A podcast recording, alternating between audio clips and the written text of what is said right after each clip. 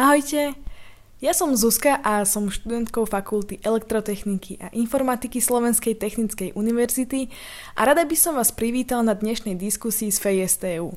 Do týchto diskusí si budem pozývať zaujímavých hostí, s ktorými budem diskutovať na rôzne zaujímavé témy.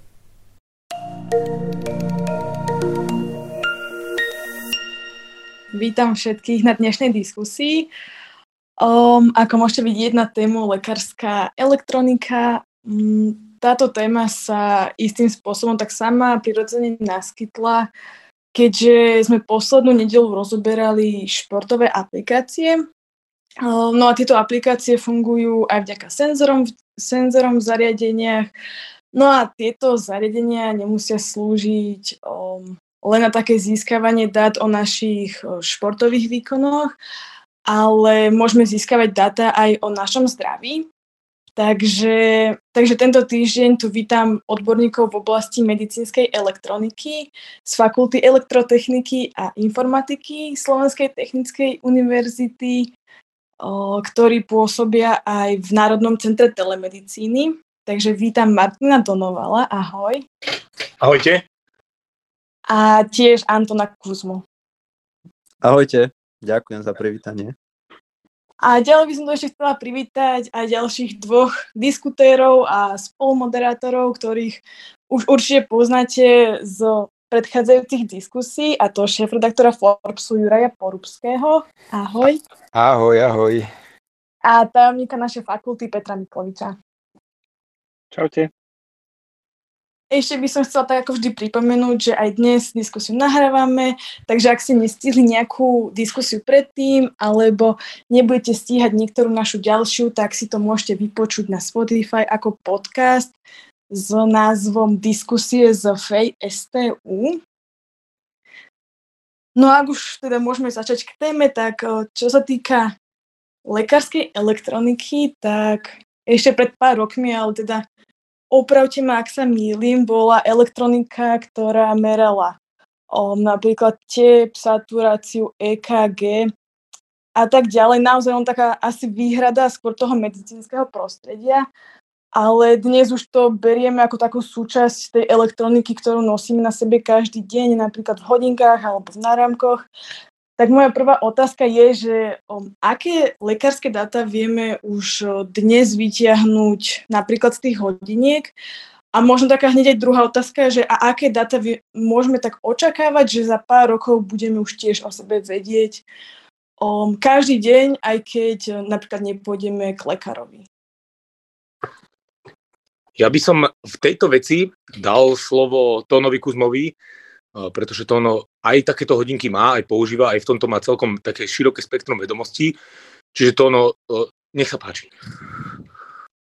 Dobre, díky za slovo.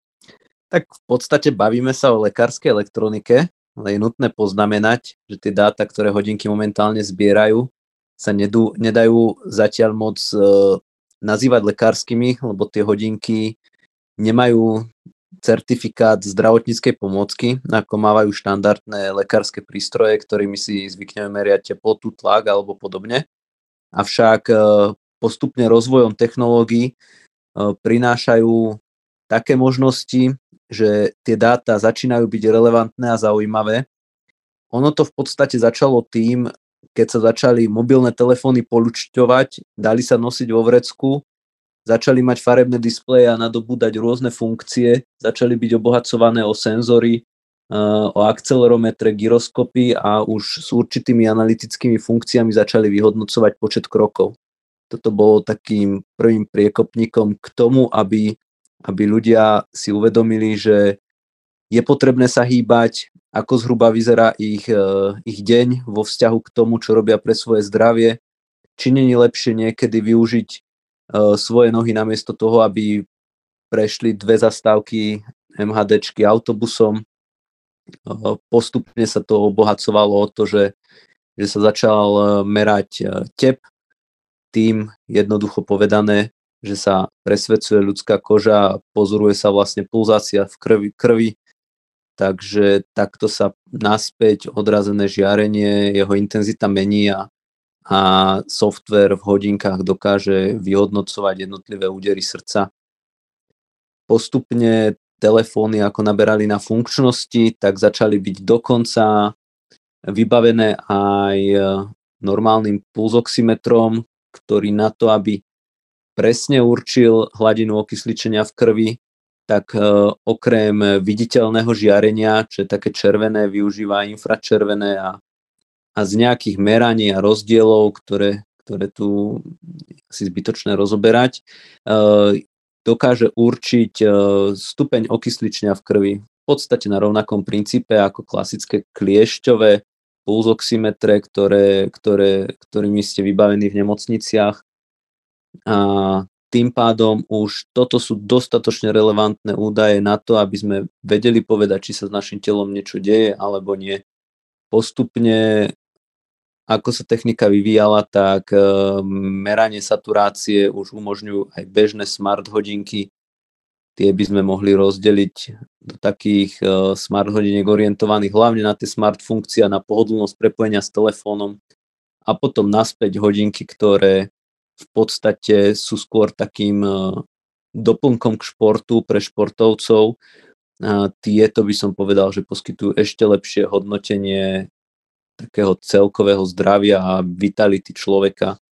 Dokážu okrem toho hodnotiť napríklad aj rozdiely v tých úderoch, e, dokážu vyhodnocovať lepšie stres a, a vlastne nám dávajú taký pohľad na to, ako, ako tým dňom postupne plávame, ako vyzerá náš, náš týždeň. A tým, že sa stále zbierajú nové a nové dáta, tie analytické funkcie, ktoré nám ich po, pomáhajú vyhodnocovať a analyzovať uh, so zbieraním väčšieho a väčšieho množstva dát, môžu byť zdokonalované a už potom aj tie vyhodnocovanie napríklad uh, efektivity spánku uh, nám, nám vlastne umožňuje alebo nás motivuje k tomu, aby sme si líhali do postele skôr, aby, aby sme následne vstávali ráno sviežejší, zdravší, a sú akýmsi takým nakopávačom k tomu, aby, aby tí ľudia sa o seba troška viac starali. Takže, takže toľko asi na úvod. Mm, ďakujem. A vieš, čo mňa vždy zaujímalo, že popri týchto parametrov, že prečo také hodinky nevedia meriať napríklad teplotu? Lebo čo som si ja pozerala, tak veľmi málo takých zariadení vie merať o teplotu a to mi príde fakt, že prvá vec, ktorú by som chcela od takéhoto smart zariadenia, že vlastne aká je moja telesná teplota, že tam je nejaký technický problém, že, že nevedia tie hodinky presne, že koľko je teplota okolia a nejak to nevedia. Neviem, je tam nejaký problém? Či? Hodinky väčšinou merajú teplotu, ale z hľadiska toho, toho vyhotovenia a z hľadiska toho, že hodinky bývajú umiestnené na ruke, a sama isto dobre vie, že niekto má proste lepšie prekrvené ruky, niekto, niekto horšie. Tá telesná teplota jednak je strašne variabilná uh, medzi, medzi rôznymi ľuďmi, čo by ani nebol technický problém, keby sme si vedeli nakalibrovať rast tú teplotu nejakým meraním teploty. Ale väčší problém nastáva vtedy, keď tie hodinky a to ich umiestnenie v podstate uh, mimo, mimo tela a e, dochádza k tomu, že keď vidíme von, tak tá ruka sa značne ochladí oproti tomu, ako keď sme dnu a to meranie teploty by týmto spôsobom bolo dosť, e, dosť nepresné. Okrem toho, keď máme dobré smart hodinky, ktoré nám veľmi efektívne dokážu merať tep, tak takým ukazovateľom toho, že, že nám rastie telesná teplota, je vlastne sekundárny nárast e, tepu.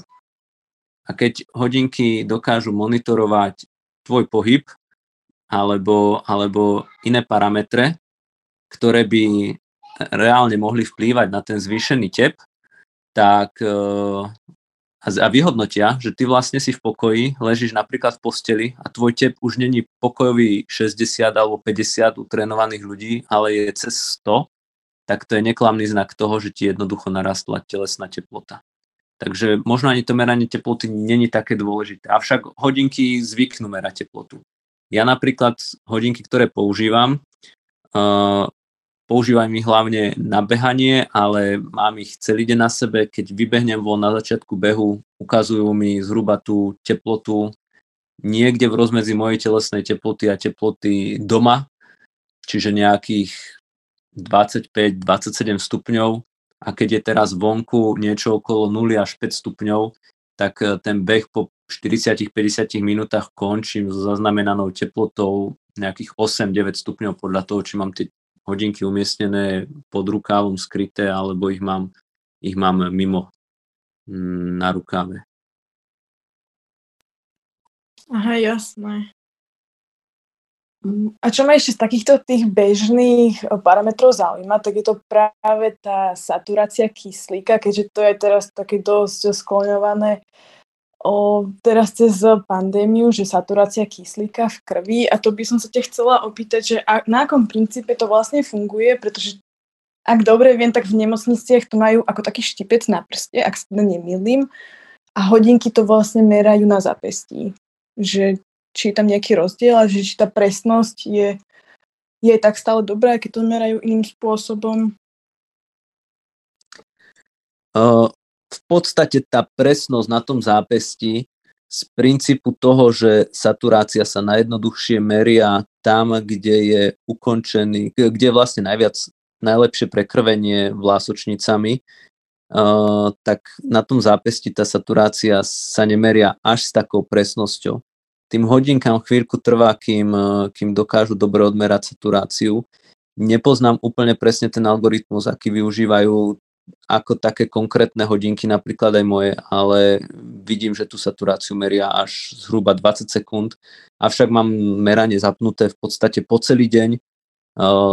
Počas toho celého dňa dokážu spraviť, typnem si, že pár desiatok meraní, ktoré sú úspešné a tým pádom mi dajú celkom relevantný obraz o tom, ako ako vlastne u mňa prebieha výmena kyslíka v plúcach smerom do krvi. Mám to porovnané aj s tým, že tie hodinky mal na ruke človek, ktorý má dosť značné problémy so srdcom a tá saturácia naozaj bola nižšia. Ale to sú ľudia v podstate, ktorí tak bežne žijú a, a je to dané ich chronickou chorobou. Ja si to meriam za tým účelom, že prípade, nedaj Bože, že by som náhodou ochorel na ten COVID a bol by som naozaj v takom stave, že by sa mi to prejavilo, tak by som mohol vlastne povedať, že, že teraz je ten zlom, kedy by som naozaj mal vyhľadať nejakú pomoc a nezanedbávať sa doma.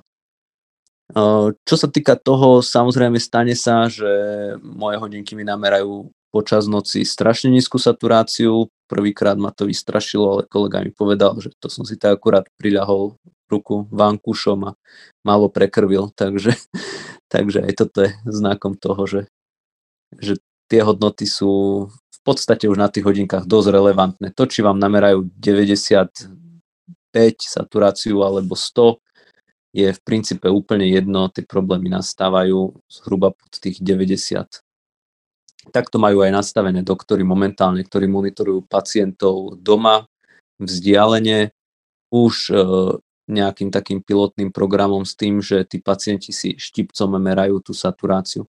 Ešte pre zaujímavosť, e, čo sa týka umiestnenia, ešte lepšie meranie je z ušného laloka a novorodencom, hlavne predčasným novorodencom, ktorí sú umiestnení v inkubátoroch, sa meria saturácia prilepením sondičky na nohu na chodidlo s tým, že sa strieda na ľavo a na pravu počas dňa. A to vlastne súvisí s tým presvedce, presvetľovaním tej krvi, aby vlastne vedel farbu krvi, alebo... Svieti sa červenou farbou a svieti sa ešte o, infračervenej oblasti.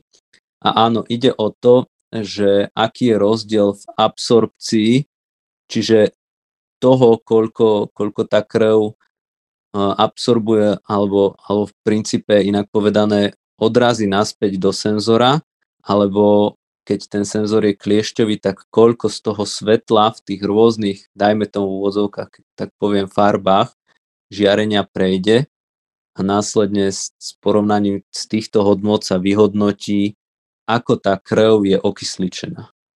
Keď máme ten kliešťový, tak tam ide o presvedcovanie, že na jednej strane sú vlastne tie žiariace, uh, tie zdroje žiarenia, čiže tie letky, na druhej strane je fotodetektor, čiže kvázi senzor, keď si to tak nazveme. Kdežto v prípade hodiniek je všetko na jednej strane a hodnotí sa to, ako sa to žiarenie odrazí z toho zápestia. Je problém, keď má niekto potetované zápestie, vtedy nameria nič. Možno by si ešte mohol povedať k tomu, kde si začal, že by, nedaj Bože, mal niekto COVID a že presne vtedy klesá dostatočne výrazne tá hladina okysličenia v krvi, aj, aj pre ostatných, lebo to je taký dosť kľúčový ukazovateľ, aby aj ľudia vedeli v tejto veci. V podstate ide o to, že keď sa nám rozvíja nejaký problém s plúcami alebo zápal plúc, tí ľudia k tomuto dochádzajú zhruba na nejaký 7 deň ochorenia. Oni sú už dosť zničení tým neustálým kašlaním a málo kedy si uvedomia, že kedy dochádza k tej hranici, že sa im naozaj ťažko dýcha, lebo v podstate im sa ťažko dýcha stále tým, že neustále kašlu. Avšak uh, to telo dokáže dosť veľa kompenzovať. Ale tým, že tá choroba prechádza do zápalu plúc, tie, tie plúca sa ničia, tak e, tá výmena toho kyslíka smerom do krvi už, už není taká dobrá a trpia v podstate všetky orgány v tele tým, že sú nedokysličené a, a začínajú sa ničiť. Čiže neklamný znakom tej znižujúcej sa saturácie je, je to, že, že ten človek trpí na zápal plúc a do nemocnice sa dostáva v podstate v stave, kedy, kedy už uh, ani ten dodatočný kyslík mu, mu veľkú úľavu nespôsobuje, pretože ten, ten zápal je už dosť značne rozvinutý. To je, to je vlastne súčasný problém v nemocniciach.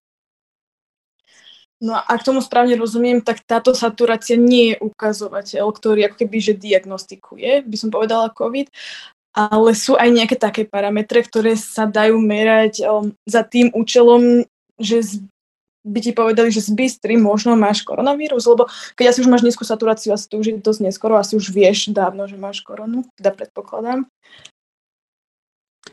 Uh, presne tak, tá saturácia je už takým tým neklamným znakom, že treba naozaj vyhľadať pomoc a, a ono, ono sa to na ten zhruba 7 až 10 deň začína dosť radikálne lámať. Buď, buď tomu človeku je lepšie, alebo nie. Častokrát on sa cíti zle a tú saturáciu má dobrú a ostáva v podstate v tej domácej starostlivosti a v princípe sa z toho relatívne ľahko dostane. A čo sa týka iných parametrov, no najskôr si to človek všimne na tej zvýšenej telesnej teplote, väčšinou a na príchode kašla, čiže kašľania. Čiže v podstate takým tým znakom je zvýšený pokojový tep, inak povedané puls.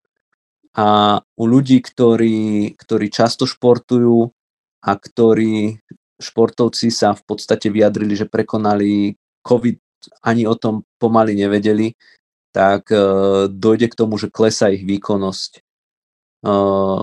Dobré hodinky, športové hodinky dokážu relatívne celkom presne odhadovať aj VO2 max, čo by sme mohli povedať, že je stupeň trénovanosti, ktorý sa odvíja od toho, ako, ako nám pri danej záťaži, napríklad pri behaní, uh, sa mení tep, ako, ako sa tep naspäť po ukončení záťaže ustaluje a títo športovci pozorovali výrazný pokles svojej kondície uh, pri prekonaní alebo počas počas vlastne toho ochorenia covidu a pritom nemali žiadne iné príznaky.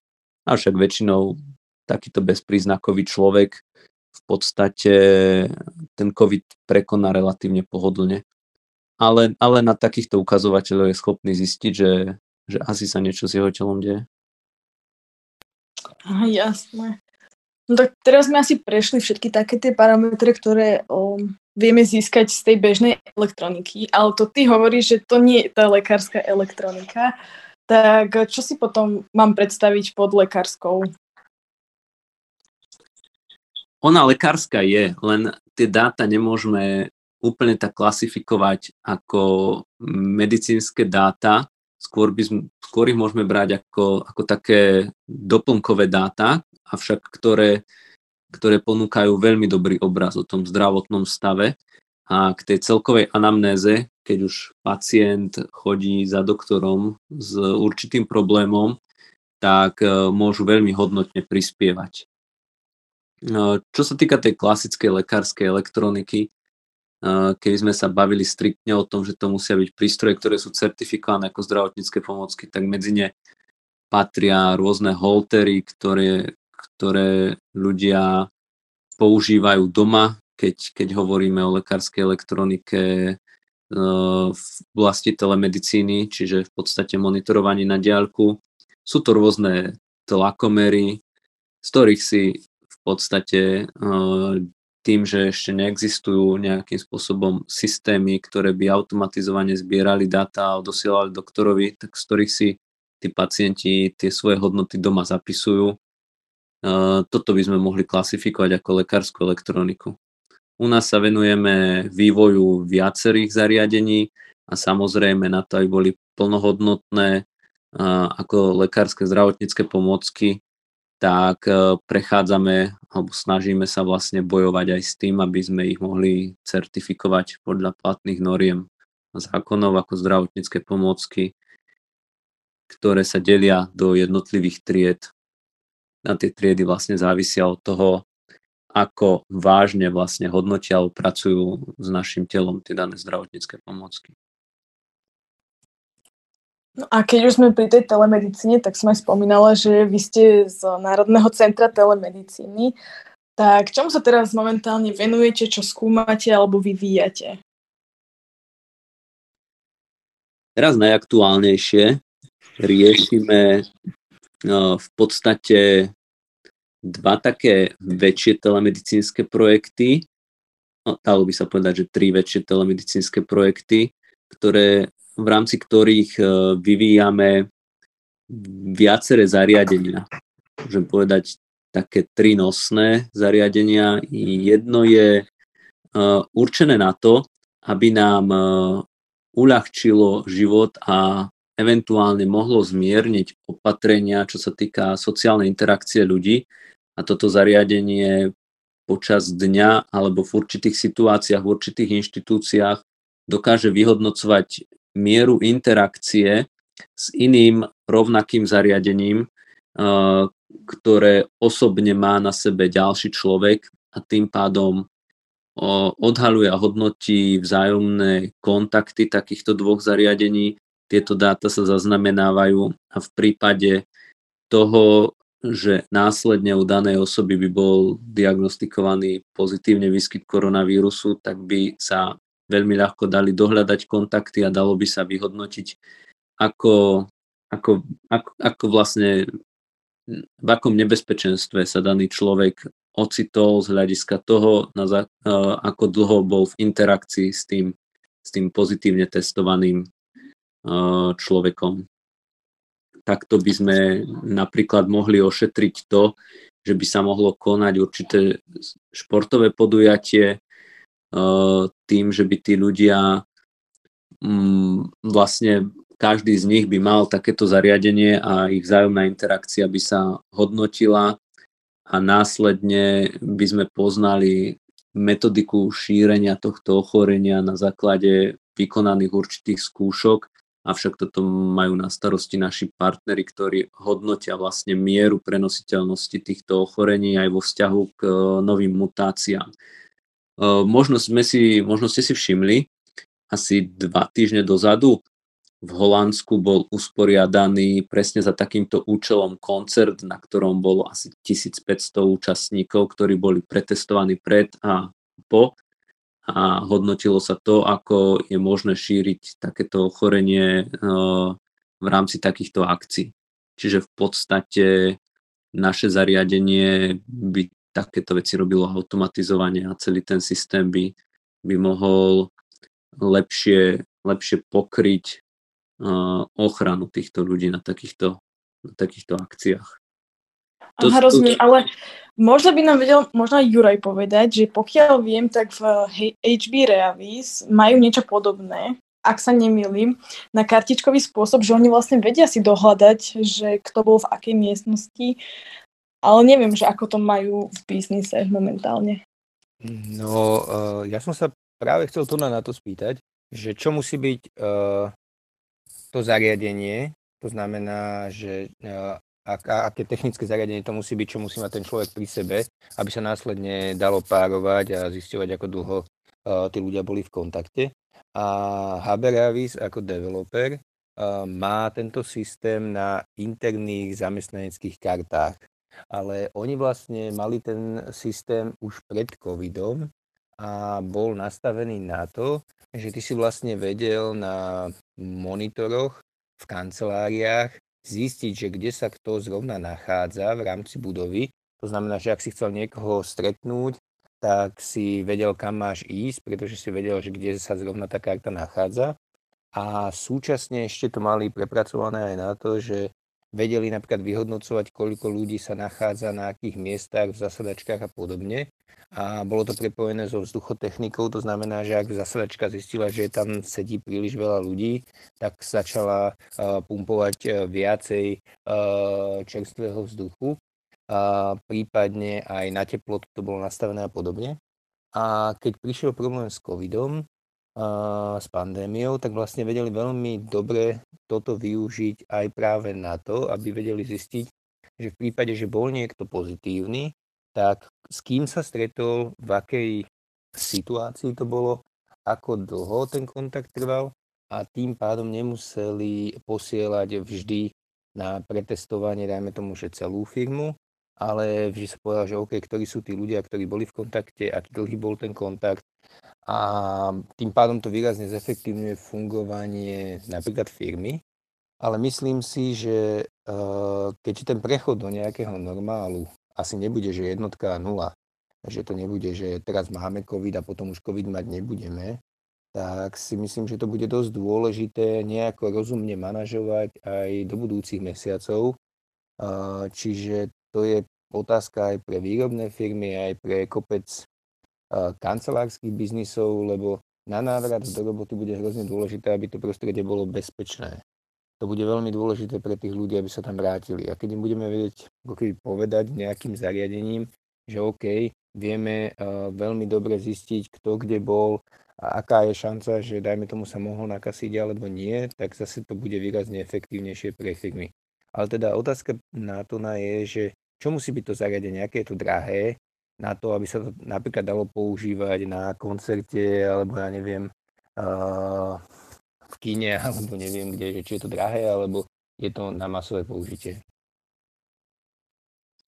To zariadenie je vyvíjane tak, aby bolo uh, v podstate čo najlacnejšie a tú, to, tú interakciu, tú proximitu vyhodnocovalo čo najpresnejšie.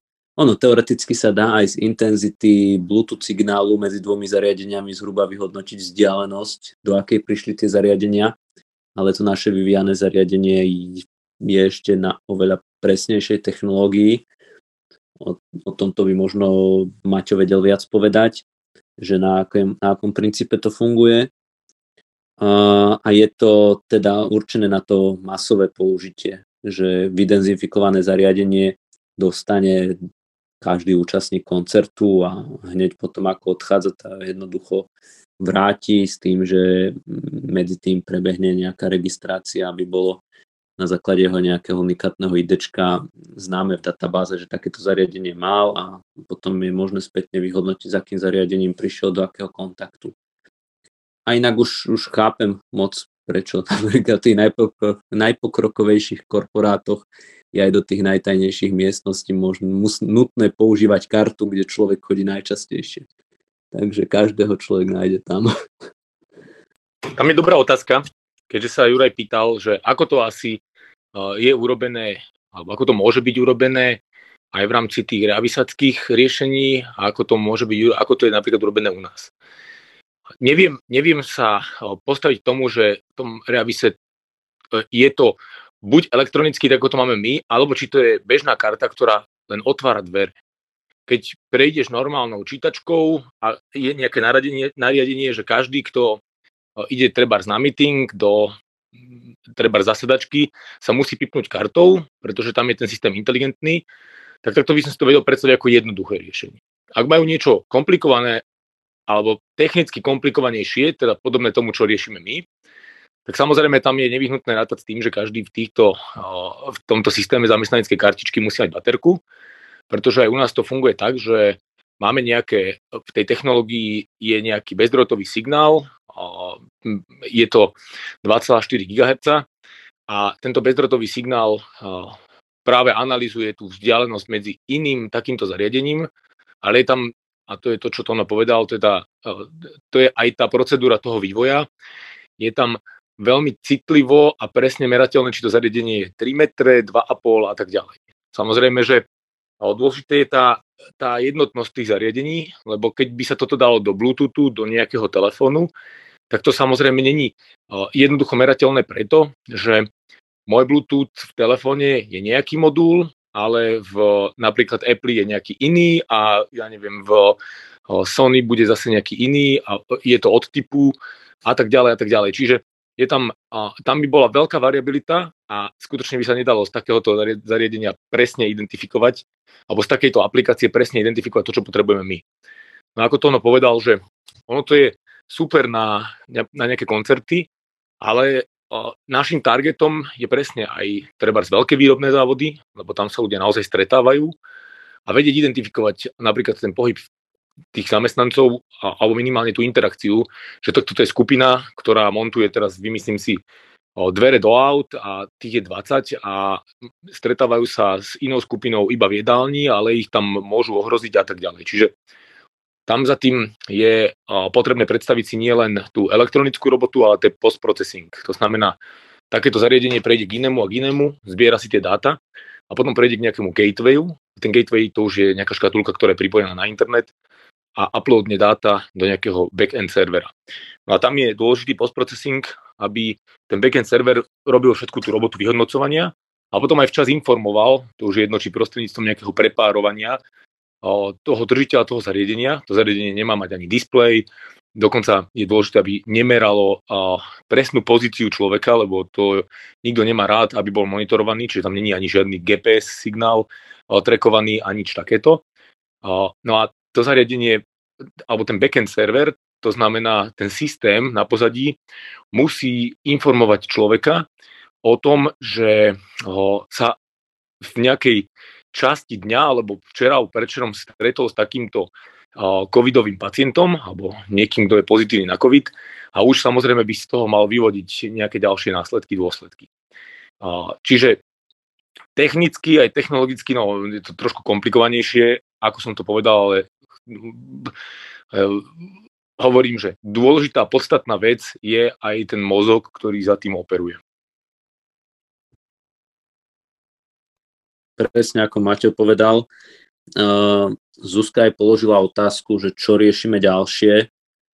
Uh, ďalšie v podstate tiež riešime maličké zariadenie, ktoré zase je ale určené na meranie čistoteploty telesnej a saturácie tam už sa uvažuje s tým, že v rámci toho projektu sa bude riešiť presne aj táto, táto mozgová časť, aby, aby sa automatizovane vlastne vyhodnocovali tieto parametre bez toho, aby, aby lekár bol nútený niečo, niečo hodnotiť a vstupovať do toho. Čiže riešime na tej druhej strane nielen vývoj takýchto zariadení, ale aj Uh, umelých neurónových sietí. A v podstate takým ďalším zariadením, takou čerešničkou na torte je nositeľný holter dvojkanálový, trojelektrodový, ktorý je schopný uh, dá sa povedať, že počas celého dňa monitorovať EKG signál človeka ako, ako ten taký najzaujímavejší a najhodnotnejší ukazovateľ toho, ako, ako ten človek v podstate funguje, ako, ako mu bije srdce, ako podlieha stresu a, a či má nejaké vrodené chyby srdca alebo nejaké arytmie, ktoré sú skryté. A tu už sa dá povedať, že už aj ten vývoj tých, e, toho kognitívneho myslenia je e, v podstate je plánovaný na takej tej najvyššej úrovni, aby, aby sa vlastne dali tie dáta čo najhodnotnejšie vyhodnocovať, čo najlepšie vlastne stavať na nich následne pri hodnotení zdravotného stavu širokého spektra ľudí.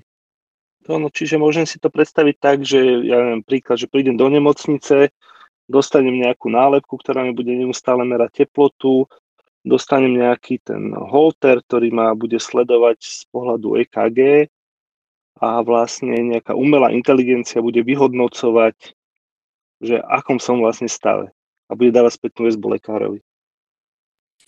Podstate ten holter na meranie EKG má takú troška inú špecifickejšiu oblasť použitia, je zaujímavejší pre kardiológov, ale presne ako si povedal, prídeš do nemocnice a dostaneš také maličké zariadenie, ktoré ti monitoruje teplotu a tá teplota je tým pádom hneď automaticky odosielaná do tvojej elektronickej zdravotnej karty, ktorá vlastne beží pod tým nemocničným informačným systémom a, a sestry sú v podstate odbremenené od toho, aby ti niekoľkokrát denne chodili a merali teploty, bolo vyhodnocované, že toto je najbežnejší úkon, ktorý sestrám berie najviac pracovného času. Obehať si tých pacientov a odmerať im teplotu niekoľkokrát denne. A ešte následne tie hodnoty, ktoré oni namerajú, musia ručne prenášať do, do informačného systému, do zdravotných záznamov jednotlivých pacientov. Čiže dalo by sa povedať, že z hľadiska tej nemocničnej zdravotnej starostlivosti je takéto maličké nositeľné zariadenie na meranie teploty e, veľmi efektívnym prvkom. A v tomto projekte ste v akej fáze už máte nejakú takú spoluprácu s nemocnicou, že ste to skúšali implementovať na nejaké oddelenie, či to funguje? V rámci týchto projektov máme v podstate mm, dohodnutých odberateľov výsledkov pre prax, ale máme aj priamo partnerov, ktorým je jednak aj lekárska fakulta, Univerzity Komenského a Jeseniová lekárska fakulta. A tým pádom na tie ich univerzitné pracoviska, mm, čiže na Martinskú nemocnicu, ako aj na Univerzitnú nemocnicu v Bratislave na 5. internú kliniku máme v podstate rozbehnuté celkom dobré spolupráce, kde sa dané zariadenia budú v krátkej budúcnosti nasadzovať do testovacej prevádzky. Ja mám jednu Takže otázku, sa... alebo Zuzka, povedz. Nie, nie, kľudne povedz. Ja mám otázku, to ma od začiatku zaujíma, že napríklad pri tých smart hodinkách, tak Apple Watch sú najpredávanejšie smart hodinky na trhu, že v čom je vlastne tá nedokonalosť uh, tých uh, smart hodiniek v porovnaní s certifikovanými zdravotníckými zariadeniami. Uh, že okolko sú, ja neviem, že chybovejšie, alebo že čo proste nevedia robiť.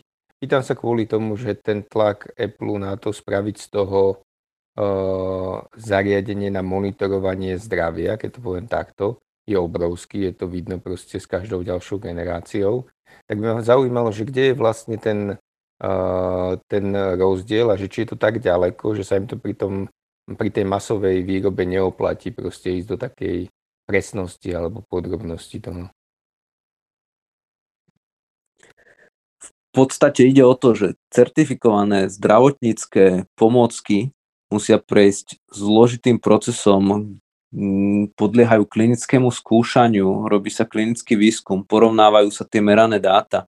A ako náhle sa takáto zdravotnícka pomocka trocha vo verzii mení, uh, tak musí prechádzať ďalšími recertifikáciami, kdežto aj napriek tomu, že technológie postupujú a do týchto hodiniek, napríklad ako boli spomenuté tie Apple Watche, oni tuším ako jedny z prvých hodiniek poskytujú také relatívne plnohodnotné meranie EKG, uh, tie Apple Watch 6, uh, tak, uh, tak stále to není zaujímavé pre výrobcu natoľko, aby, aby celú túto mašinériu vlastne absolvovali, celú túto byrokraciu. a konkrétne aj tie Apple Watch, čo sa týka merania toho EKG, oni vyhodnocujú arytmie, tuším arytmie, tak uh, dochádza k tomu, že, že sú veľmi často falošne pozitívne a, a tí ľudia sa obracajú na doktora a jednoducho tak ako niektorí to chvália, tak e, je aj zo strany lekárov na samotné plúvoče znesená dosť značná dávka kritiky, že, že to vystraší pacientov, ale určite je to taká tá lastovička a je to taký ukazovateľ, kam sa to bude uberať. No, môžem povedať, že keď už s niečím Apple príde na trh, tak, tak to má premyslené. Už neinovuje, len nejakým spôsobom to dotiahne a väčšinou iné značky si, si prejdú tým pokus omyl. Ja to doplním, prepač to no. No, kľudne hovor. Juraju ešte do, dopoviem odpoveď, že ono to je strašne jednoducho vysvetliteľné, prečo Apple Watch a hoci ktoré iné hodinky nedost, nemajú také parametrické schopnosti ako čokoľvek iné. A to je, že keď ideš k doktorovi na EKG, tak ti uh, nalepí tých, uh, tých chápadiel a vesmírnych tocákov na teba a vie presne, kde to má dať. Kdežto hodinky sú iba na tvojom zápestí a to nie je zrovna nejaké úžasné miesto, odkiaľ môžeš merať EKG. Samozrejme, že tie niekoľko zvodové, či, či, alebo niekoľko kanálové EKG, či už to 9 alebo 12, plus, že to máš ešte aj s tým štipcom na nohe, na ruke, majú svoj zmysel, lebo srdce je orgán, ktorý je priestorový a aj v tomto kontexte prechádzajú rôzne signály rôznymi rezmi a arytmológovia to veľmi dobre vidia. Ale keď sú aj menej kanálové alebo menej zvodové EKG, tak aj tam je vždy oveľa lepšie merateľné takéto srdcové rytmenie, ten srdcový elektrický signál pri srdci nalepený na elektrodách, ktoré sú na toto určené, na rozdiel od takých tých maličkých, povedzme, že oni sú tam tie plôžky aj na tých Apple Watchoch a je to dobré dielo, že sa im to darí relatívne snímať aj, relatívne dobre snímať aj z toho zápestia, ale presne to, čo Tono povedal, že tam je aj tá chybovosť veľká a No, ja by som povedal, že ich, ich až tak ne, nemusí zaujímať, že o, ten certifikačný proces je náročný, pretože Apple by to vedel zvládnuť, ale tam je problém, že tá výpovedná hodnota nie je pre zdravotníckého pracovníka dostatočne dobrá. My máme v rámci projektov jeden z takých kľúčových cieľov a síce ono nás teší, že tieto zariadenia existujú a že tie dáta zbierajú. A samozrejme, že ten cieľ, ktorý máme my, predpokladám, majú aj iné vývojové týmy na svete, a je otázka, že komu sa to ako efektívne podarí implementovať no, v rámci krajiny či únie a tak ďalej. A ten, ten cieľ je, že človek si bežne zbiera dáta na báze týchto wearables, týchto rôznych zariadení, ale koncentruje si ich buď niekde u seba na serveri, respektíve na serveri toho poskytovateľa, čiže či to je Garmin, Polar, Apple a tak ďalej. A robí sa tam vlastná analytika a sú tam samozrejme mnohé iné zariadenia, ale nikde nie je žiadna koncentrácia týchto dát. A tieto dáta nie sú medicínskeho charakteru, ako bolo povedané, to znamená, že keď dojdete za doktorom, tak on o, nepovie, že máte o, Apple Watch dobre, tak už vám nemusím robiť EKG, tak to není, ani to nikdy nebude.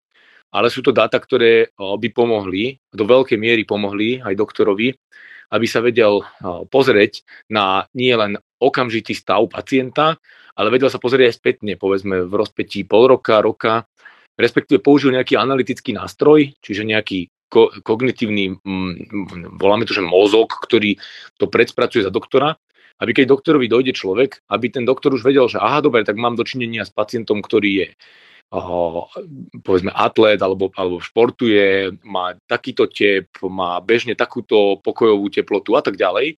A teraz tu je predo mnou človek, ktorý má tieto parametre hodne vyššie, povedzme, že niekto má tep 60, niekto má tep 50, niekto má bežný tep 80. No a, a toto je napríklad to, čo chceme my zabezpečiť v rámci povedzme nejakých dvoch, troch rokov, je urobiť taký softwarový produkt, ktorý by mohol koncentrovať dáta z viacerých takýchto wearables a mohol ich koncentrovať na nejaký spoločný server, A samozrejme, tu tá komplikácia je obrovská, lebo taký dáta medicínske podľa zákona môžu, môžu spravovať iba Národné centrum zdravotníckých informácií alebo, alebo nemocnice. Čiže za tým je kopec práce, za tým je kopec aj rôznej bezpečnostnej práce a tak ďalej.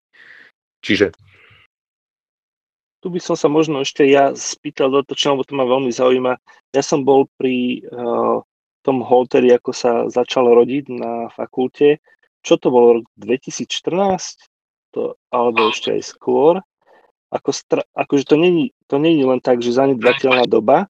A toto to je tá moja otázka, že, že naši posluchači si čo majú predstaviť pod vývojom nejakého takého hardvéru, ktorý je veľký 5x3 cm a, a asi tam je okolo toho aj kopec softvéru, certifikácie, že že keby ste skúsili možno nám povedať, že, že, že čo to znamená z pohľadu toho úsilia, z toho času.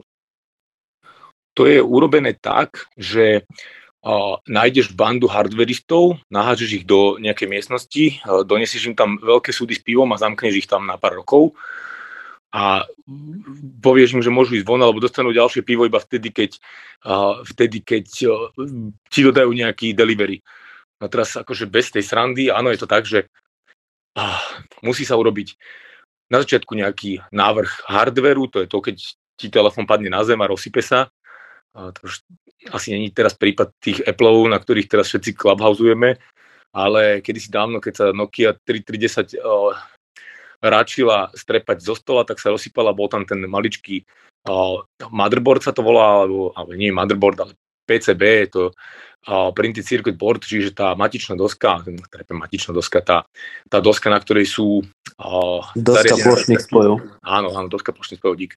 A potom na toto samozrejme musíš mať nie len toho, kto vyvinie takúto dosku plošných spojov, alebo respektíve tú dosku, ale musíš mať aj softveristu, ktorý tzv. embedded softwarer, ktorý nakoduje ten mikroprocesor, aby robil to, čo má robiť. No a to je to je to jadlo, aj to srdce, aj ten holter. My sme ho nevyvíjali, že celých 6 rokov intenzívne, povedzme, kapacitou 5 FTE, teda 5 človekov rokov za rok. Samozrejme, že tam boli aj rôzne fázy, kde sa veľa testovalo, potom sme zase mali trošku depriorizované projekty, pretože tak samozrejme vždy sa ako rozhodujúci faktor v takomto vývoji javí aj čas, aj finančné prostriedky a samozrejme aj, aj tá druhá stránka, a to je ten trh, lebo vyvinúť niečo, bez čoho nemáš, alebo na čo nemáš nejaký odber, alebo nemáš úplne jasne dohodnutú spoluprácu, ako Tono povedal, že máme odberateľov výsledkov výskumu a to je podstatné. Čiže na tom sme pracovali nezanedbateľne počas týchto, týchto rokov a dopracovali sme sa k tomu, že už teraz vieme rozprávať s nemocnicami, nie sú to len tie dve nemocnice, ktoré Tono spomenul. Veľmi dobrým partnerom, ktorého máme, je univerzitná nemocnica, respektíve nemocnica FDR v Banskej Bystrici. To je, ak sa nemýlim, viackrát za sebou označená ako najlepšia nemocnica na Slovensku z nejakých ukazovateľov. No a samozrejme máme aj ďalšie nemocnice, kde máme už teraz dohodnutú spoluprácu na úrovni rôznych vecí sú to nejaké aplikácie, sú to práve zariadenia, ktoré tu máme. No a že koľko trvá vyvinúť takéto, alebo hm, keď sa pozriem na také dva produkty, jedným z tých produktov je treba ten jednoduchý teplomerík a potom druhým produktom môže byť ten EKG holter, tak tá, ten celkový vývoj takého zariadenia môže byť, teraz to poviem, že v človeko rokoch môže to byť 5, môže to byť možno, že 3 až 10 človeko rokov. A samozrejme v tom je hromada testovania, lebo väčšinou to vyzerá tak, že to zariadenie sa urobí ako nejaký proof of concept. A tento proof of concept to je väčšinou nejaké špagetové monštrum, ktoré má ešte kopec takých drotikov poprepajkovaných, sa otestuje a povie sa, že dobre, má to zmysel, nemá to zmysel. Keď to má zmysel, ideme po projekte ďalej urobiť prototyp a prototyp už musí mať aj nejaký casing, teda nejaké púzdrenie a musí byť čo, už trošku pripravený na to, aby sa to dalo vyrobiť treba v nejakej malosériovej výrobe, či je to 10, 20, 30 kusov. No a potom prichádza už na radu ten a to všetko je ten vývojový, je, každý z týchto je nejaký vývojový stupeň a on samozrejme spotreboval čas. Vždy to je aj tak, že si urobíš takú dosku, musíš čakať, kým ti ju pošlu, musíš si ju buď osadiť sám, respektíve prostredníctvom vlastných kapacít, alebo musíš počkať, kým ti nejaká iná tretia strana osadí a tak ďalej a tak ďalej. No a potom, keď sa to podarí, tak ideš do toho sisyfovského procesu a to je nastaviť, nastaviť už takú strednosériovú výrobu. Samozrejme, tam už to je veľká hra, tam sa už aj veľa peňazí spotrebováva, lebo potrebuješ vedieť všetky detaily, potrebuješ to mať všetko presné a potrebuješ, aby ti prichádzalo z výroby 100% alebo 99% pozitívnych výrobkov a tá výroba tiež nie je úplne ľahká. Čiže ten vývoj trvá svoj čas, je, je reálne nezanedbateľný a má, ako som povedal, že viacero aj štády. Jedna sú ten hardwareový vývoj, jedna je potom vývoj softvéru a jedna je, že testovanie zariadenia. Presne tak. Ak by som ešte mohol dodať, čo sa týka, Maťo začal s tou samotnou elektronikou a so stavbou zariadenia. Okrem toho sa na fakulte venujeme aj takým veciam, ako sú nové metódy snímania elektrických signálov prostredníctvom organických materiálov tak, aby vlastne tie elektródy boli lepšie znašateľné na tele, aby boli flexibilné, simultáne s tým beží aj, aj vývoj elektronických prvkov na týchto materiálov. A taká vízia do budúcna je, že celý takýto holter alebo iné elektronické zariadenie nositeľné elektroniky je na flexibilnom substráte, ktoré sa jednoducho, ktorý sa jednoducho len nalepí na telo, uh, kopíruje telo a, a užívateľ o ňom ani nevie flexibilné sa už dajú zohnať aj batérie a v podstate tieto, tieto organické materiály tým, že sú organické, prichádzajú z prírody, takže by mali aj o dosť menej zaťažovať potom to, to prírodné prostredie. Ako povedal jeden náš profesor, takéto zariadenie prestane slúžiť na svoj účel, tak ho jednoducho zoberete, zrolujete a zjete. A príroda nič neutrpí to je, to je tak pekne povedané, no jasné, že o, nie, je potom, nie je to nejakým o, životným cieľom každého z nás o, zjesť zariadenie. A ja by som trošku urobil taký malý most o, a možno by som sa trošku vrátil do oblasti telemedicíny. Tá telemedicína nie je iba o tom, že príde pacient do nemocnice a je monitorovaný v nemocnici. Má práve slúžiť na to, aby sa pacient dostal skôr domov, aby bola dostatočne e, dobre a hodnoverne urobená preventívna starostlivosť a aby mohol byť po prípade či už pacient alebo aj bežný človek e, takýmto odborným okom monitorovaný. To znamená, máme dva prípady, jeden je normálny pacient, ako sme povedali, ktorý má nejakú hospitalizáciu a prepustia ho domov o dva dní alebo o tri dní skôr s tým, že musí nosiť ten holter a musí pravidelne vykonávať všetky veci a úkony, ktoré sú s tým spojené a môže to ušetriť e, za prvé, že strašne veľa peňazí, za druhé, tá liečba je lepšia, lebo každému je lepšie doma ako v nemocnici, to je nezanedbateľné. A v nemocniciach je najfantastickejšie to, to sa vždy chceme, že vám nabehne o pol štvrtej ráno sestrička s teplomermi, všade rozsvieti svetlo, o po piatej sú tam už tie úžasné ranejky, teraz samozrejme nefrflem na to, len je to tak zabehané, je to vždy tak, takže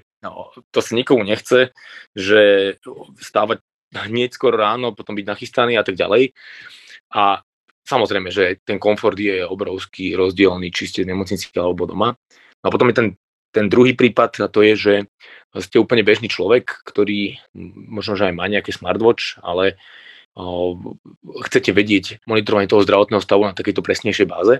Aj my, čo robíme zariadenia, tak všetky podľahnú certifikácii, respektíve už bežia v rámci nejakého klinického testovania alebo budú bežať, to samozrejme je prípad od prípadu, na to, aby to sa robí tak, že sa o, robí veľa testov, ale aj sa porovnávajú povedzme, nové zariadenia s nejakými existujúcimi, ktoré majú nejakú, nejaké hodnoverné výstupy a prostredníctvom o, takého porovnania sa povie, že dobre, toto zariadenie má takú istú kvalitu, ako má iné zariadenie, ktoré už takto certifikované je. No a sa vrátim k tomu, že je dobré pre človeka ktorý je doma, aby vedel, že dobre, ja nosím takéto zariadenie treba 20 minút denne, to mi odmerá môj, môj nie len že puls a teplotu a tak ďalej, ale odmerá mi to aj EKG a uloží sa to niekde na nejakom vzdialenom serveri, kde je nejaký automat, ktorý chrúme tie dáta. A toto je veľmi dôležitá vec, že bez toho automatu by tá telemedicína nemala až tak zásadný zmysel,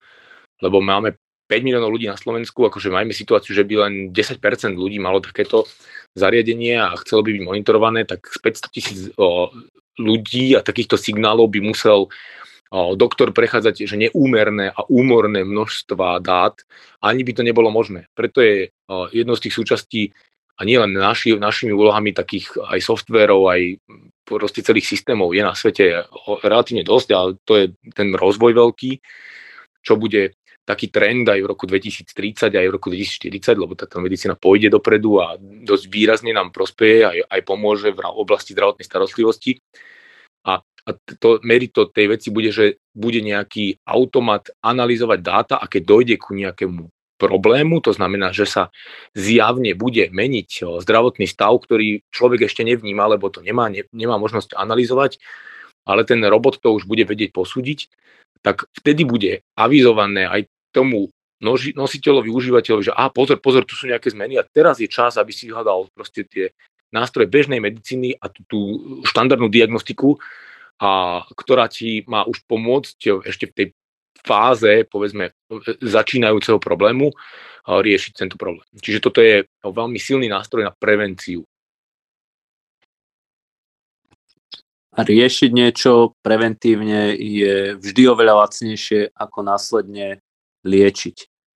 Ďalej, keď sa k tomu vrátim, tak výhody telemedicíny pri liečbe alebo diagnostikovaní doma, samozrejme odburáva sa ten stres z cestovania, z návštevy, človek už vidí biely plášť, tak, tak tie dáta, ktoré sú v nemocnici odmerané už, alebo v ambulancii, už nie sú také relevantné, ako sa odmerajú doma.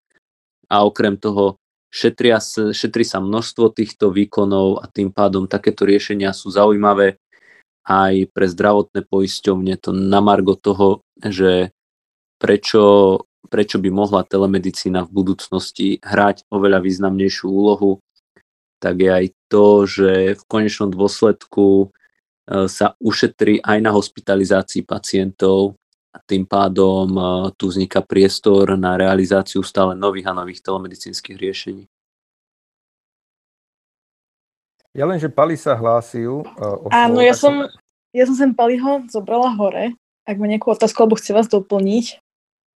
Nie, ja by som vás v prvom rade chcel pozdraviť a ospravedlniť sa, že som vás začal počúvať trošku neskôr, čiže možno tá otázka bude zbytočná a možno ste to už na začiatku preberali. Takže pokiaľ áno, tak ma iba zrušte a ja si to vypočujem potom ten začiatok dodatočne. Ja by som sa chcel spýtať, e, chalani tu hovorili o tom, že teda vyvíjajú tie zariadenia a snažím sa to nejako sledovať, že sme na rovnakej fakulte, ale, ale veľmi by ma zaujímalo, nakoľko sa sústredujú na nejakú fázu bezpečnosti alebo akým spôsobom majú poriešenú bezpečnosť. E, stále do popredia ide viacej GDPR a rôzne tieto záležitosti. Pokiaľ by to malo byť e, monitorované na nejakej dennej báze ten človek e, a ukladané na nejaký cloud, alebo mm, oni ma určite doplnia, neviem, ako sa to úplne spísovne povie, respektíve odborne, malo by to byť niekde na serveri uložené tie dáta. No, cloud je po anglicky mrak, tak môžeš povedať, že na mrak. okay, Ale asi, a, asi viete, o čom rozprávam, že bude to teda niekde uložené a uschovávané tie dáta následne. Či to nemôže byť e, nejakým spôsobom zneužité, že mm, keď by som to prehnal, začnú si firmy vyberať ľudí, ktorí sú maximálne zdravotne fit, respektíve či to nemôže byť zneužívané e, v budúcnosti na nejaké podobné účely, čiže či sa týmto, ale určite sa tým zaoberajú tie firmy a akým spôsobom to máte vy ošetrené. Môžem, môžem odpovedať. Čo sa týka wearables, ako sme hovorili, nie sú to úplne medicínske dáta a človek s používaním a so dosielaním dát rovno zaškrtáva súhlas. Čo sa týka medicínskych zariadení, keď doktor nasadí nejaké momentálne dostupné riešenie, tak tie dáta prúdia len do tej nemocnice a k tomu doktorovi, kde sa anonymizujú.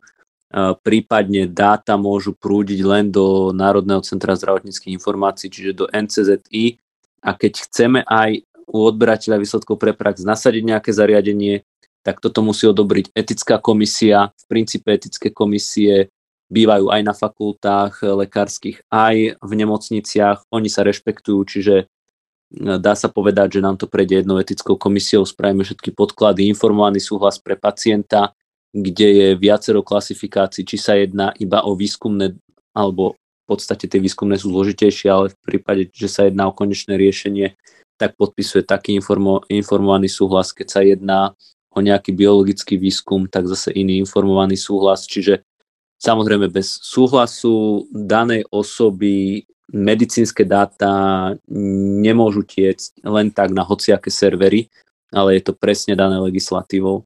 A čo sa týka čo tečie z tvojich hodiniek alebo z tvojho mobilu, tak to si odklikneš na tých 500 tisíc stránkach, ktoré len preskroluješ v angličtine malými písmenkami, takže to už je v podstate na tebe. Tedy aplikuješ to najväčšie klamstvo, ktoré každý nás urobil už stokrát, že prečítal som si zmluvné podmienky a súhlasím s nimi. no, okay, ja ešte je doplním... to čiste len na báze toho, že, že ja dám súhlas používaním mojich teda, alebo, alebo teda s použitím mojich údajov pre tú druhú a nie tretiu stranu, áno? Čiže pri, pri nemedicínskych dátach, napríklad z hodiniek, v podstate to neošetrujú zákony o narábanie s týmito medicínskymi dátami, čiže v podstate áno. Ale keď ťa doktor monitoruje a meria, tak tvoje dáta namerané jednoducho sa nemôžu objaviť niekde inde. Ani dokonca z jednej nemocnice do druhej nemôžu len tak prúdiť. A ja poviem Palimu, že na pozadí tohto je zase, toto, toto už totiž to nie je robota nejaká rídzo výskumno-vývojová, tá ochrana dát, tá je už v moci iných aj našich partnerov z projektov, ktorí sa takéto veci že naplno venujú a majú, to, majú tú systematizáciu urobenú. To sú, že desiatky softveristov sa venujú práve tomuto. Čiže jasné, že aj u nás je nejaká dátová bezpečnosť dôležitá, myslím tým na úrovni povedzme hardveru a na úrovni riešení, ktoré robíme, aby tam ten hardware nebol až tak úplne ľahko napadnutelný a že proste niekto sa ti, tak ľudovo poviem, hackne ti niekto tvoj EKG holter a začne posielať kraviny. Čiže aj toto je jedna z vecí, čo má u nás nejaké miesto na zreteľ ale potom ten, ten backend, to je presne ten cloud a, a všetko s tým spojené, to už sú komplikované, sofistikované riešenia, ktoré sa opierajú aj o zákon, ktorý káže v nejakej oblasti niečo a niečo a niečo. Čiže tam tá, tá bezpečnosť je že garantovaná už odborníkmi, ktorí to vedia riešiť.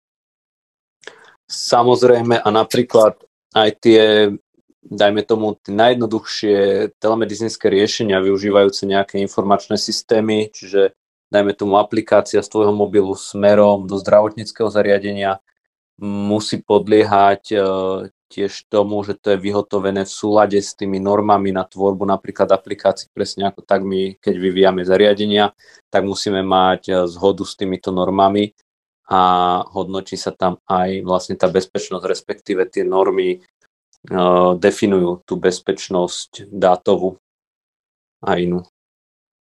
Toto sú, toto sú všetko také, že super zaujímavé informácie o tom, že ako vlastne taký, také telemedicínske zariadenie, že ako sa rodí, ako sa vyvíja, až potom ako sa aplikuje do praxe. Mňa by zaujímalo, keďže my sme fakulta elektrotechniky a informatiky, že majú šancu sa počas svojho štúdia, povedzme tej mikroelektroniky, tí študenti dostať takémuto niečomu, kde, kde asi sa s tým prvý raz môžu stretnúť, či už na prednáškach, na cvičeniach a, a v akej fáze svojho štúdia by sa dokonca mohli zapojiť do, do vývoja takéhoto zariadenia. Čakám, že či začne to ono, alebo ja. môžem, môžem, môžem, môžem ja, ty ma no, môžeš doplniť zase vecne celkom dobre.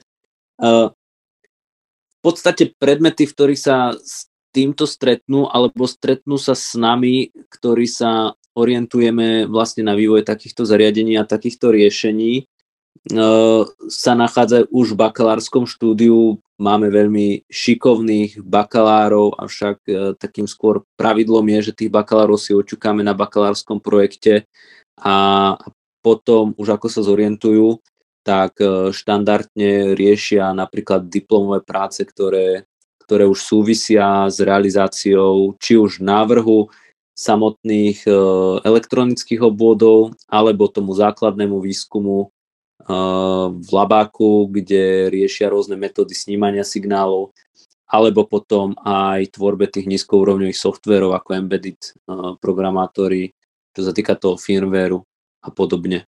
Takže z pravidla niekde na rozhraní toho bakalárskeho a inžinierského štúdia, ak ten študent e, je natoľko schopný, že preukáže taký ten prehľad v tom reálnom svete, lebo však na tú vysokú školu väčšinou chvíľ, chvíľku trvá, kým, kým sa tí študenti nájdu, tak, tak dá sa aj skôr. A potom už e, ďalej, čo sa týka doktorandského štúdia, tak to býva väčšinou úzko späté už s realizáciou činnosti na takýchto výskumno-vývojových projektoch, ktoré sa orientujú na vývoj takýchto zariadení alebo systémov, alebo aj nejakých iných ďalších podružných a podporných systémov. A študenti iba navrhujú, alebo to prevedú aj nejak do praxe, že spravia nejakú realizáciu alebo prototyp nejakého merača um, lekárskeho alebo nejakých parametrov lekárskych. Záleží na tom, že akého máš uh, super coolového študenta. Takže sú aj takí, že to naozaj vyrobia, že to funguje. Ale tak uh, áno, sú ojedinelí lumeni, ktorí vedia naozaj dotiahnuť aj svoj nejaký malý projektík uh, na fakulte do zdarného konca. To sú väčšinou ľudia, ktorí takéto veci riešia, že nie je to, že wow, tak ja sa k tomu dostanem a zahríznem sa do toho a úplne prvýkrát som sa s tým stretol a na konci povedzme nejakého dvojročného procesu som že vymakaný inžinier v oblasti návrhu takéhoto zariadenia. Ale ono obvykle tá komplikovanosť toho systému to už predurčuje vopred na to, že sa tie systémy, aj tie vývojárske týmy jednoducho skladajú a každý má nejakú svoju rolu. A sú nejaké úlohy, ktoré sú povedzme zveriteľné aj študentom a sú nejaké úlohy, ktoré napríklad už nezverujeme študentom, pretože vieme, že ich jednoducho študenti nezvládnu v takej rýchlosti, nemajú také skúsenosti, môžu vzniknúť tam chyby, ktoré sú niekde až na pozadí identifikovateľné, ktoré nezistíš pri o tom úvodnom testovaní, ale môžeš zistiť o rok alebo o pol roka, alebo ti niečo niekedy nejde. A to sú také presne tie vývojárske problémy, že my sa venujeme v podstate v 70% hľadaní, hľadaniu chýb, ktoré nevieme identifikovať, že máš 20 zariadení a na jednom z nich sa niečo deje a nevieš čo. A nevieš to e, identifikovať a musíš sa snažiť vyvodiť taký stav a, a, a často to ani nejde a potom sa zistí, že niekto niekde pri návrhu urobil nejakú cestičku, ktorá tam byť nemá, alebo nemá mať taký uhol, alebo nemá mať o, takú hrúbku a vzniká tam nejaký šum a tento celé kazí a tak ďalej a tak ďalej. Čiže o, áno, študenti sú veľmi cenným zdrojom a všeobecne to platí o našej fakulte, o, že u nás už ak, ak to tak není, že v 50% tak asi zjem kefu, že už ľudia, ktorí chodia k nám na štúdium sú zamestnaní, no a akože 100% už absolventov má zamestnanie, lebo aj my, keď potrebujeme do nejakého nášho, do nášho týmu zohnať niekoho nového a že na tom samozrejme intenzívne robíme, tak to není prechádzka rúžovým sadom, že však vybehnem si na prednášku, tam si odchytím tých troch najlepších z tých 30, ale je to normálne tvrdý boj od, od úplného začiatku. Áno, rozumiem. Dobre, tak ja vám ďakujem, že sa dneska zúčastnili. Už aj trošku pokročil čas, tak e, ak naši posluchači už nemajú žiadnu otázku, tak už to ja, ja už len chcem poprieť a veľmi pekne poďakovať za veľmi zaujímavú tému. Ja chcem poprieť aj to novie Maťovi, aby mali čo najviac excelentných študentov, aby museli zjesť veľa kef a aby, aby sa teda elektronike u nás darilo. Áno, ja sa pripájam, nech sa vám darí a možno na druhú stranu prajem našim posluchačom, aby si možno nikdy také zariadenie nemuseli v nemocnici dávať, čo vy vyvíjate. Um, Ale to by, som, to by som ja práve urobil naopak, že prijal, prijal by som, prijal? prijal by som našim, našim posluchačom a všetkým, aby mali na preventívne účely to zariadenie a nejaké a, a perspektívne o 10, o 20 rokov, aby sa proste vyvíjali, aby takéto zariadenia využívali. Lebo oni sú, ako hovorím, ako nástroj prevencie. A Miklovi ďakujem za priania jemu prajem, aby tiež mal super veľa študentov, aby tiež zjedol koľko chce Kiev, to už akože je na tebe. A ešte by som o, možno doplnil, že my sme sa niekde na pozadí rozprávali ešte o tom, že o, ako možno premostiť o, túto tému ešte s nejakou ďalšou zaujímavou. A doplnil by som, že tieto naše zariadenia, ktoré sú, tak majú takú inovač, inovatívnu zložku v tom, že využívajú nástroje sieti IoT, to je internet vecí. A internet vecí je ďalšia velikánska téma, ktorá je zaujímavá z pohľadu že tohto nie že nového storočia, ale z pohľadu 2020, 2021 a ďalej, lebo sa blížia, blíži sa príchod sieti 5G, zároveň sú tu nové siete, ktoré sú prakticky lacnejšie oproti takej bežnej 4G sieti. Tým pádom sú mnohé zariadenia, ktoré nebude musieť ísť na internet technicky, ale posielajú dáta iba prostredníctvom špecifickej siete. A aj naše zariadenia sú na toto stavané a pripravované, aby človek neplatil 5 eur za mesiac za to, že má dátové pripojenie na, na teda EKG Holter a zároveň, aby sa tie zariadenia mohli nosiť krížom krážom a nemusel človek buď mať furt telefón, alebo naopak byť pripojený na, na rôzne BTSky, na rôzne siete, lebo s tým prichádza kvantum ďalších problémov, kvantum aj o povedzme nejakých vývojárskych vecí, ktoré sa musia doriešiť a tak ďalej. Čiže to je taký môj, taký môj týždňový skok, že tá telemedicína bude využívať nástroje internetu vecí a internet vecí aj prostredníctvom nových sietí je, je nejaká téma, ktorá neminie nikoho z nás a je to zaujímavou témou. Super, ďakujem za fantastickú tému. Ja sa týždeň budem teda spamätávať z toho, že niekto môže mať internet za 5 eur. Asi som niekde urobil chybu a, a tešíme sa teda o týždeň. Dobre, tak ja vám ďakujem, že ste si v nedelu našli čas večer a tiež sa teším o týždeň. Um, a pre poslucháčov, follownite nás na našich sociálnych sieťach, aby vám neunikla ani budúcu týždňová rumka. Tak krásny zvyšok večera. Čaute.